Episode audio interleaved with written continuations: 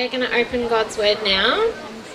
We're beginning our series in 1 Corinthians, but we're starting with Acts, believe it or not. So turn to Acts chapter 18 if you've got your Bible with you or on your phone, one or the other. It's good to have the words in front of you.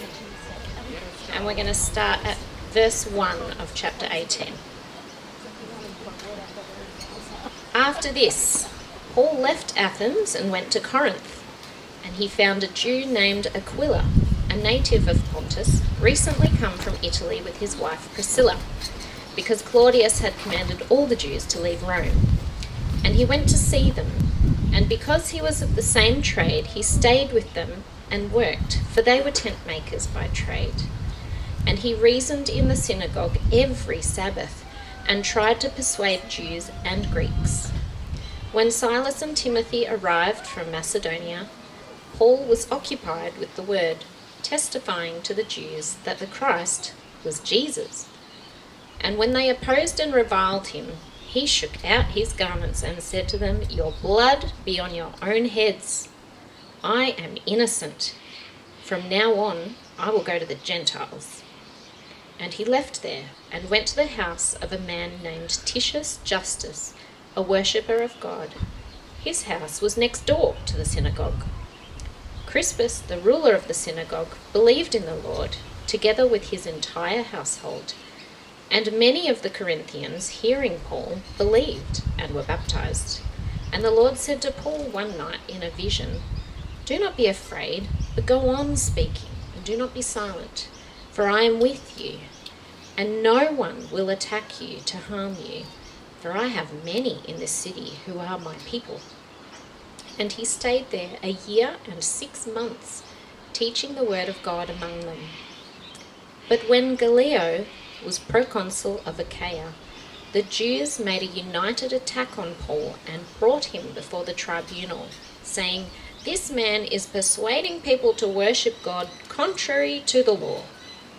But when Paul was about to open his mouth, Gallio said to the Jews, If it were a matter of wrongdoing or vicious crime, O Jews, I would have reason to accept your complaint. But since it is a matter of questions about words and names and your own law, see to it yourselves. I refuse to be a judge of these things. And he drove them from the tribunal. And they all seized Sosthenes the ruler of the synagogue, and beat him in front of the tribunal. But Gallio paid no attention to any of this.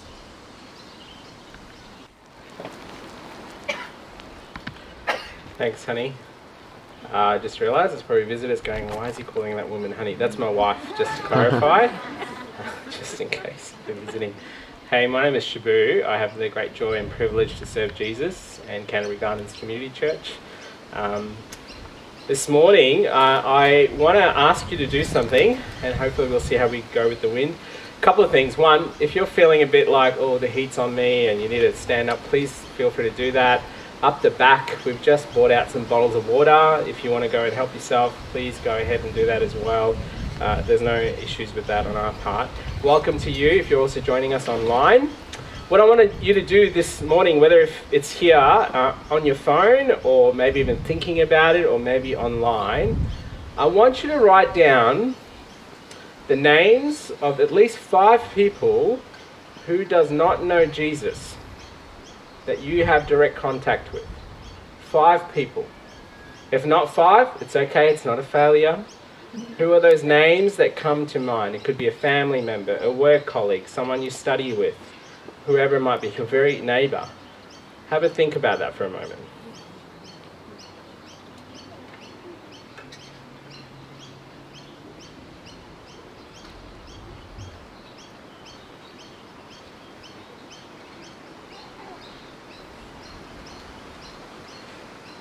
So, as you consider that, this morning we begin our series in 1 Corinthians. We as a church like to take our time through different books of the Bible, and we're going to begin by looking at 1 Corinthians. And so I thought we might start at Acts 18. Makes total sense, doesn't it? Uh, if you're new to the Christian faith or you're exploring the Christian faith, the various letters in the New Testament, in the Bible, has a history. It always has a beginning story. And so when we read 1 Corinthians, we need to know, in some sense, and understand what's their beginning story. How did this church start? Well, this church started was started by the apostle Paul, a leader of the early church, one who loved Jesus and followed Jesus all the days of his life. And what we're going to do is we're going to consider some of the things here in this passage. And before we do, would you join with me in prayer?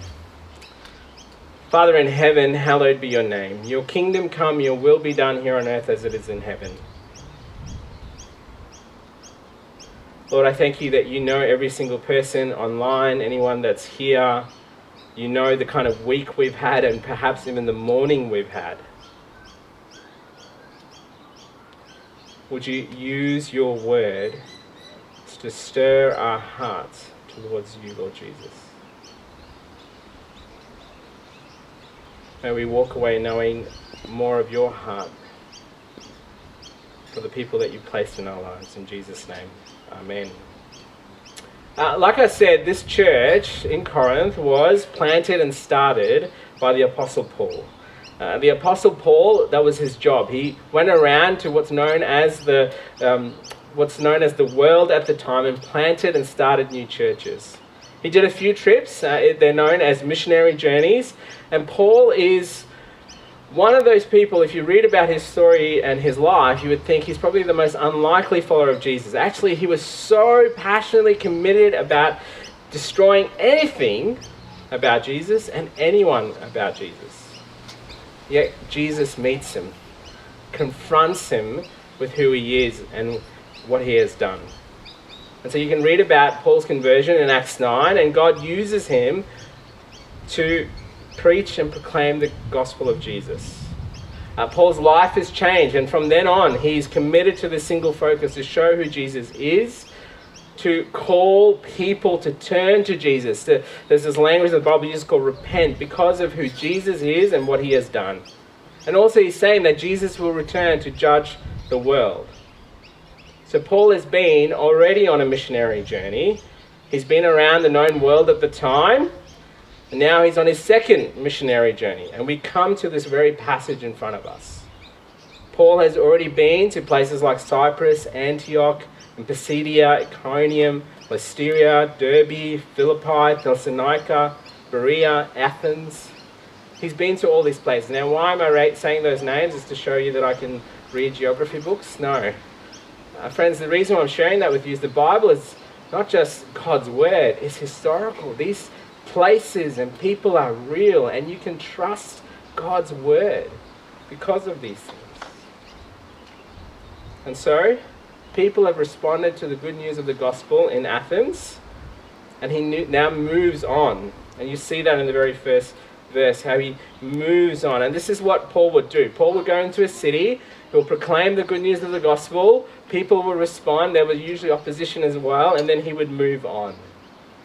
And so he comes and arrives in Corinth, a place you would think he would move on, but he stays there for a significant amount of time.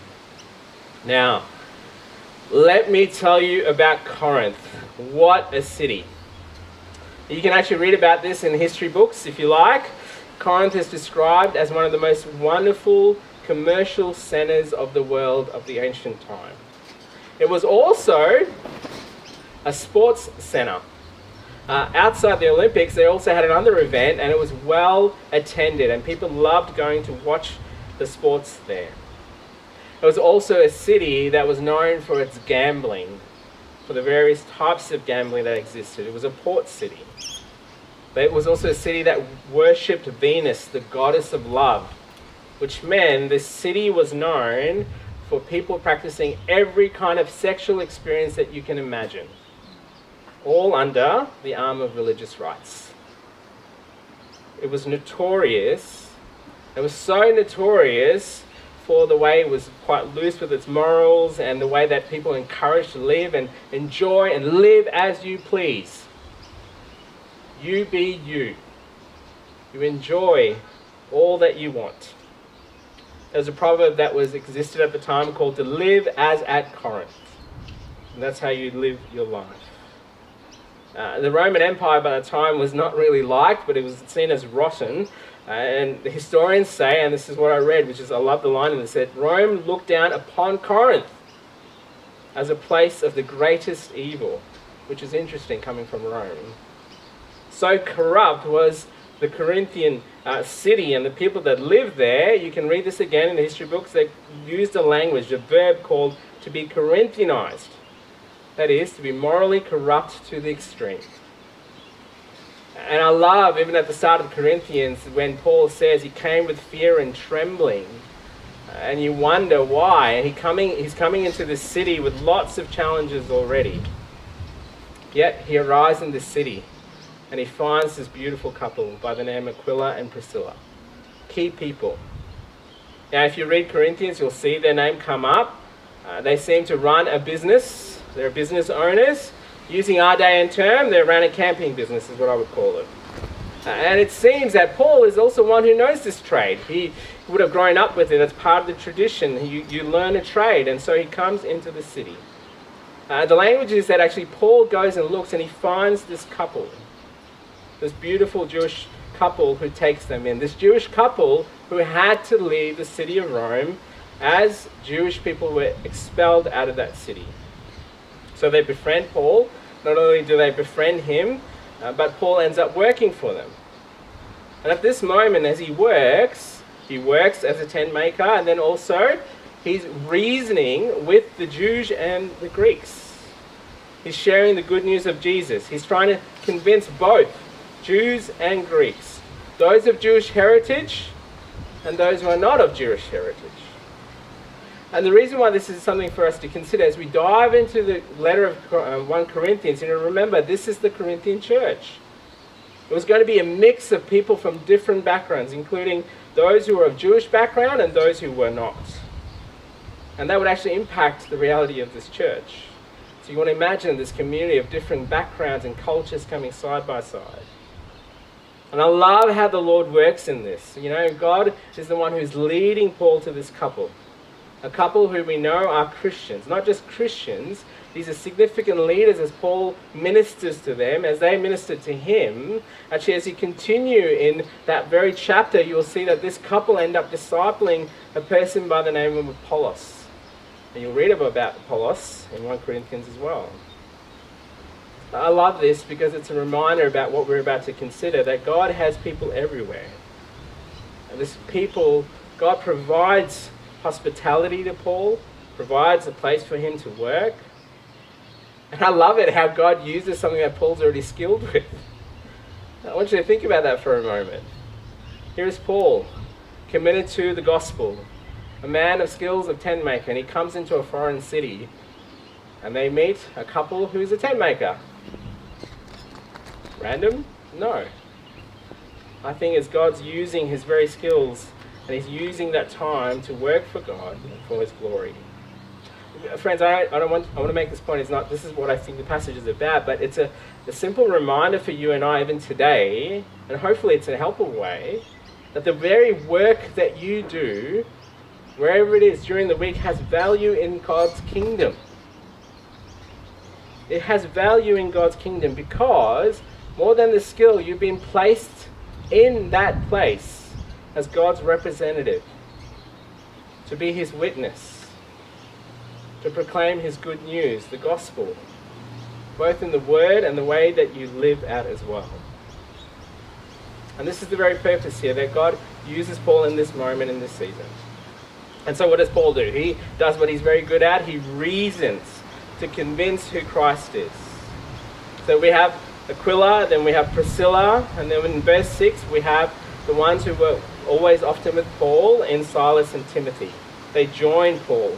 And because they came along, most likely it freed him up now to invest more time in reasoning, in particular at that time, with those of Jewish heritage, of who Christ is. And how did it go? Did it go awesome? Have a look at Acts 18, verses 5 to 6. When Silas and Timothy arrived from Macedonia, Paul was occupied with the word, testifying to the Jews that the Christ was Jesus. And when they opposed and reviled him, he shook out his garments and said to him, Your blood be on your own heads. I'm innocent. From now on, I will go to the Gentiles. I think Paul likes to speak his mind. It's a moment, from humanly speaking, it sounds like a failure of a mission trip, but it's not. It shows the reality of the hardness of heart.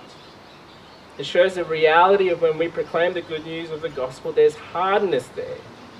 And it's a reminder that God has to do a work.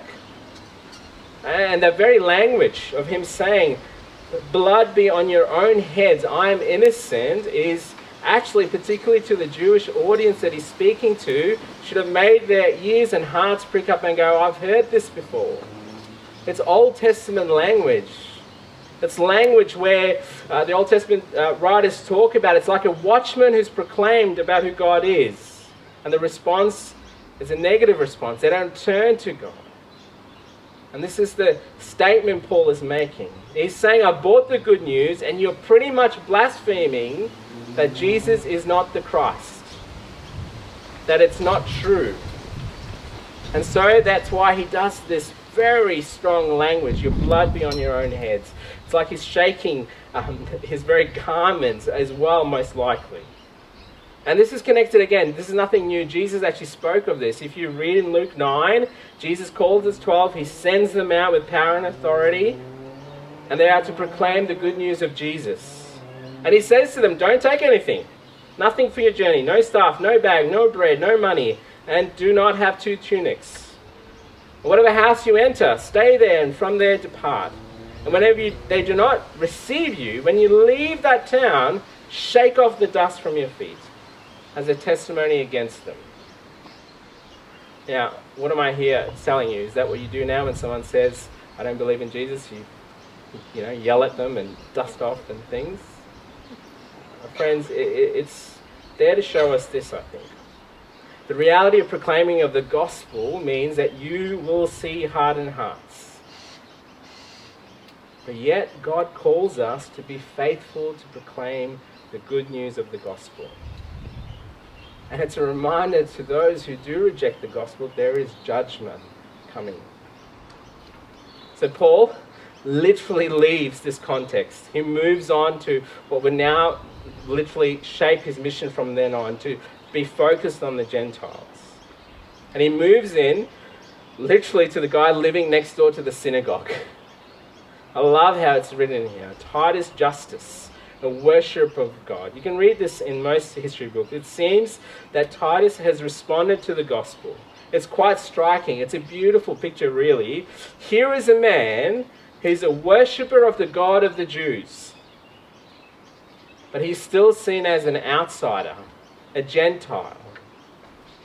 And now he hears the good news of Jesus and what he has done.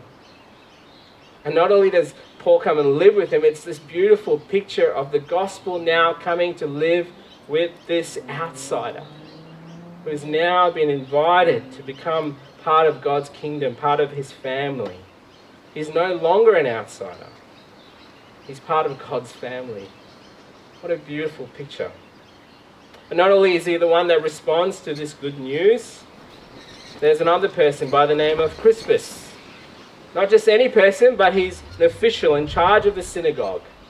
And not only does he respond, his whole household responds to the good news of the gospel. And not only that, more other Corinthians hearing, believed, and were baptized. It's a beautiful moment of revival in a city. It's perhaps not as Paul planned it, but it's as God has planned it. You have rejection, you have opposition, then you have revival. And friends, this is the birth of the Corinthian church. It's a melting pot of people from Jewish background, non-Jewish background, religious leaders, there are those who would have come from pagan worship, there were those who were strict following law kind of rulers, there were those who would have come from background they just lived as they pleased. There were those who were wealthy, there were those who were poor, there were those who were single, there were those who were married, there were those who were slaves those who were free slaves. It's a melting pot of various backgrounds. And this is what's kind of underneath all of the letters and what we have in 1 Corinthians and 2 Corinthians.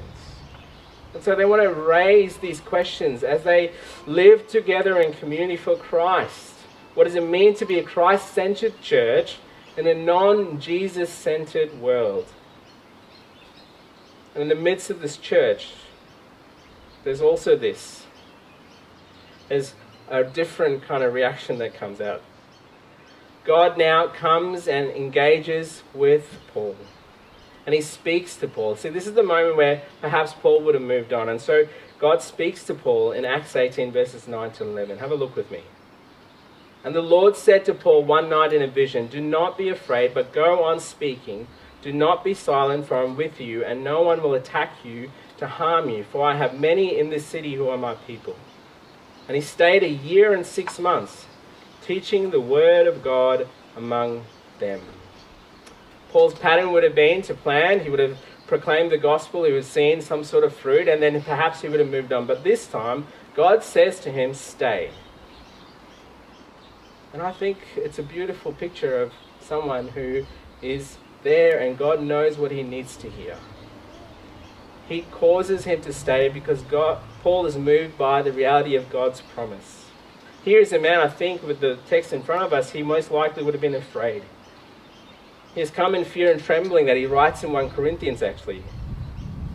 There are many in this city that God has called him to, called them to himself. You remember this is a challenging city, right? But God is saying, Hey, I have many in this city, Paul. Stay. Stay a year and six months, and he did. And Paul's focus is this to teach the word, in other words, proclaiming the gospel. Friends, when we read these kind of passages, we go, okay, well, where is this? I'm not in Corinth, Shabu. Uh, this week I was reading some things, and this is what I, I, found. We live in a very unique time here in the city of Melbourne. Uh, it's this moment, according to statistics, when it comes to perceptions of Christianity. You can look this up. McCrindle Research did a whole thing on faith in uh, Australia. When you talk about Christianity, there's probably a few different views what people think about Christianity even more now than ever. But in general, most Australians see Christians as they're good in that they're a good organisation that help people, homeless, offering financial assistance, food relief programs, providing disaster relief, and so on, according to this report. But 8% of Australian adults, that's 1.5 million, do not know any Christians. While for Generation Y, that's the millennials, 25 to 40, I'm not in that group anymore, which is really sad. This is almost 1 in 10. 1 in 29 Australians have never heard of Jesus. I could go on. I think some of us, for those of us who've been here today, you've lived in Australia, you've grown up in Australia, you've lived in Melbourne, you've grown up in Melbourne, perhaps you're even thinking of leaving Melbourne, just hang on there for a moment. You might even consider where is the fruit. Let's talk about Melbourne, known as the sporting capital of the world. Let's think about Melbourne. When we talk about gambling, you can watch any sport event now and you can see the various gambling ads that are on there. Let's talk about Melbourne, which has significant amount of more pokies than any place in all of Australia. Let's talk about sexual ethics and sexuality. We know in our state government, in our parliament, they've actually decriminalised sex work in our state. Let's talk about the brothels that are even in our very city. There are at least two or three brothels in our city, talking not far from here. There's, according to the Victorian Knox Police, there are at least six that they know of are illegal brothels that are happening in our very doorstep. Sex and sexuality you be who you are is actually part of the DNA of our city. I don't think Melbourne's too far from Corinth to really dig deep. Friends, the beauty of this passage is that if the work of the gospel, the proclamation of the gospel of Jesus, was on your shoulders and my shoulders, we too may be tempted to say, the blood be on your own heads what we need to consider these words that God speaks to Paul do not be afraid. Go on speaking. Do not be silent because God is with us. And in relation to the harm bit here, in the context, this is specifically for Paul. But the very principle that God has many in this city who are my people, the question I've had to wrestle with all week, and I'm inviting you to consider do you believe that? Or perhaps, like me, we've been listening to this. I'm a bit too afraid to proclaim who Jesus is. God, how can I go speaking about your good news of the gospel? I don't think anyone really cares. Lord, I am tempted to be silent. But please, I'm more than happy to tell you about my views on politics, the very vaccination issues, the various mandates, the latest TV show, sports statistics. The challenge that you and I might be tempted to do are we silent about who God is and what He's done?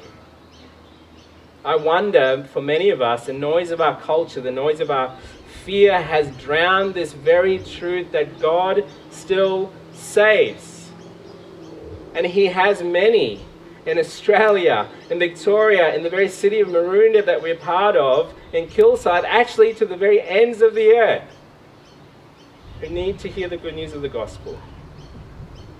And this is why I asked you to consider those five people, those friends of yours, family members, colleagues, uni friends, the very groups that you might be involved in, whatever they are, sporting groups, mothers groups, those who are in the seasons of retirement age, those friendship groups that you're in.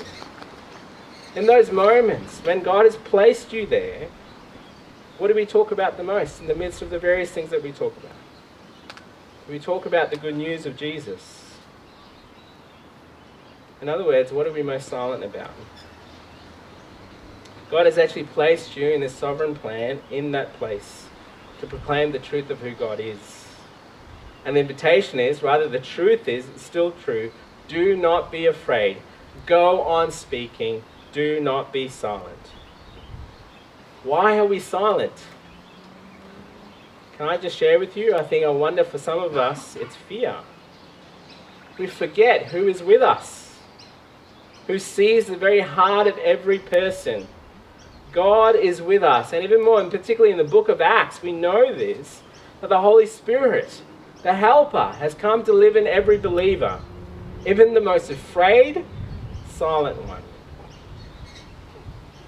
And to those of us who are very good at speaking and look for every opportunity about who Jesus is, we should proclaim that. Please also invite you to listen to listen to those doubts, to listen to those questions, to continue to point them to Jesus. Uh, this church, Canterbury Gardens Community Church, has existed for uh, quite a few years. And there are many stories, life stories, of people coming to know the Lord in the past. There are those who've come in our church over the last few years and explored the Christian faith and have given their lives in faith. I've been here for almost now, coming up to nine years, maybe ten. Sometimes it's hard to think and consider huh? that God has people, that He's drawing them to Himself. Friends, you and I are called to be in this very city. You are His people, you're His representatives. And I want you to know despite of what the narrative is here in our culture, there is work to be done. Do not be afraid. Do not be silent on who Christ is, what he has done. Because you know what? Where people will truly find true freedom is only in Jesus Christ. But remember, though, as this passage clearly shows, not to be silent also means there will be those who will not like hearing what you have said. They will become quite angry. And the very passage in front of us says this. The Jews unitedly grab Paul. They're angry, they're fuming. And this is what the pattern is always in Acts. Gospel spreads, opposition also continues to grow. And often those from those who should respond to the good news of the gospel, but they don't. And in 1 Corinthians, you see this coming up, this issue of division. They accuse Paul of getting people to worship some other God, in contrary to what the law says. That is, Paul is saying worship Jesus. It's about grace. But our customs and rules and regulations will not make you holy before a righteous God. You need a Savior. And so they're so annoyed that they want to attack him. But the very attack comes with a surprise. You know what? And often I love the way God works. Uh, Paul is brought before this guy called Gallio. Now, I would encourage you, I found this out this week, it was really cool, was Gallio was actually histori- historically existed. There's actually a park for him uh, in Corinth. And you can look that up and read about it. He was a ruler, he was a proconsul, he presides over the matter of the law. I want you to imagine like this big marble slab, and he's standing up there, and people would bring their very issues, and they drag Paul in front, and he judges accordingly, particularly in relation to their law. And he literally says to these people, um, why have you guys got me involved? Uh, this is, has nothing to do with me. He hasn't actually broken our law. He hasn't even done a vicious crime. Your complaint is an internal matter. And this idea of internal matter about each other sorting it out within their church, this comes up in Corinthians. Not only does he kick them out, he actually gets the ruler of the synagogue, well, actually sits back and watches it happen and gets beaten up. It's a challenging picture. Just as the people of God are united, the, yet the enemy is there also to unite others against the things of God. Yet God is ruling over all. God says to Paul, no harm would come to him. You see that in the very verses. He doesn't even have to speak. No harm comes to him. Rather, the one who gets harmed is the one who wanted to cause harm to Paul. It's a reminder to you and I God is at work. God is at work in this world, in the midst of opposition, in the midst of rejection, in the midst of lockdowns, in the midst of mandates, in the midst of various freedoms being restricted, even perhaps religious freedom that might be restricted. God is still at work, will continue to be at work because He's very good at saving souls, even in the midst of opposition. We just need to talk to our brothers and sisters in Christ in persecuted churches to realize that. God is at work. And the invitation to you and I is not to be afraid. Go on speaking. Do not be silent. And these are familiar words that Paul is hearing because it's the very words that the Savior spoke after his resurrection to his disciples. He says, Do not be afraid. The one who has overcome the world the one who sent the Helper, His Spirit to indwell in us. Jesus Christ, who's victorious, has sent us out to be His ambassadors as His church in this time, in this place, in this very city, or perhaps even to the ends of the earth. So, friends, as we explore Corinthians, I want you to consider the very many challenges that this church faces May we see that like a mirror at ourselves and see also the most beautiful truth and the depth of Christ, His cross, the grace, the way God has wired His church to live for Him, to be Christ centered people. Do not be afraid, but to go on speaking, not to be silent. Because God has many in this city that are God's. And let's not just settle Let's not just kick back, but through the power of the Holy Spirit, step out to live for Christ in whatever season of life you're in, wherever God has placed you. So the question I have for you and for me is are we afraid? Are we silent?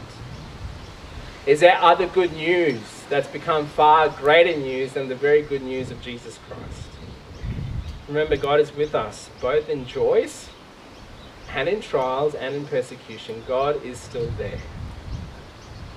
So remember those names I asked you to consider? Who are those friends? Who are those family members? Or perhaps even this year that you commit to praying for them, ministering to them, looking for opportunities to share the good news of Jesus. And if you're someone who's fearful, uh, can I invite you to bring that very fear to God? With that in mind, I'm going to invite you just to be still for a moment and bring these thoughts in the scripture in front of you to reflect what God is saying. And then I'll pray for us. Let's be silent for a moment.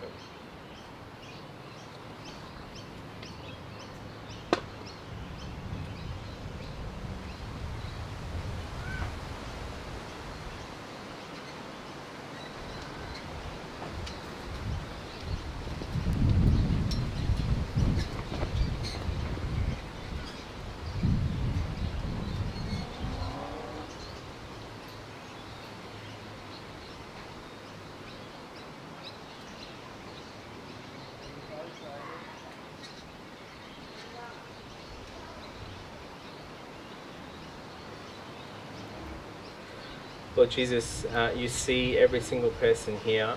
You know our lives so intimately. You've placed us in those workplaces, in those schools, in this season of life to be your ambassadors. And we know, Lord, that your word is very clear opposition will come. But help us to be bold, not in our own strength, but through the power of your Holy Spirit. And Lord, I know there are uh, people here in our church who have been coming, doing the sort of ticking off boxes. Would you stir their hearts to consider their relationship with you, to consider who you are and what you have done? And perhaps even today that you would save a life, a soul, from darkness to light through your Spirit, through your word. So, Lord, as we sing now, may we sing to your glory. In Jesus' name, Amen.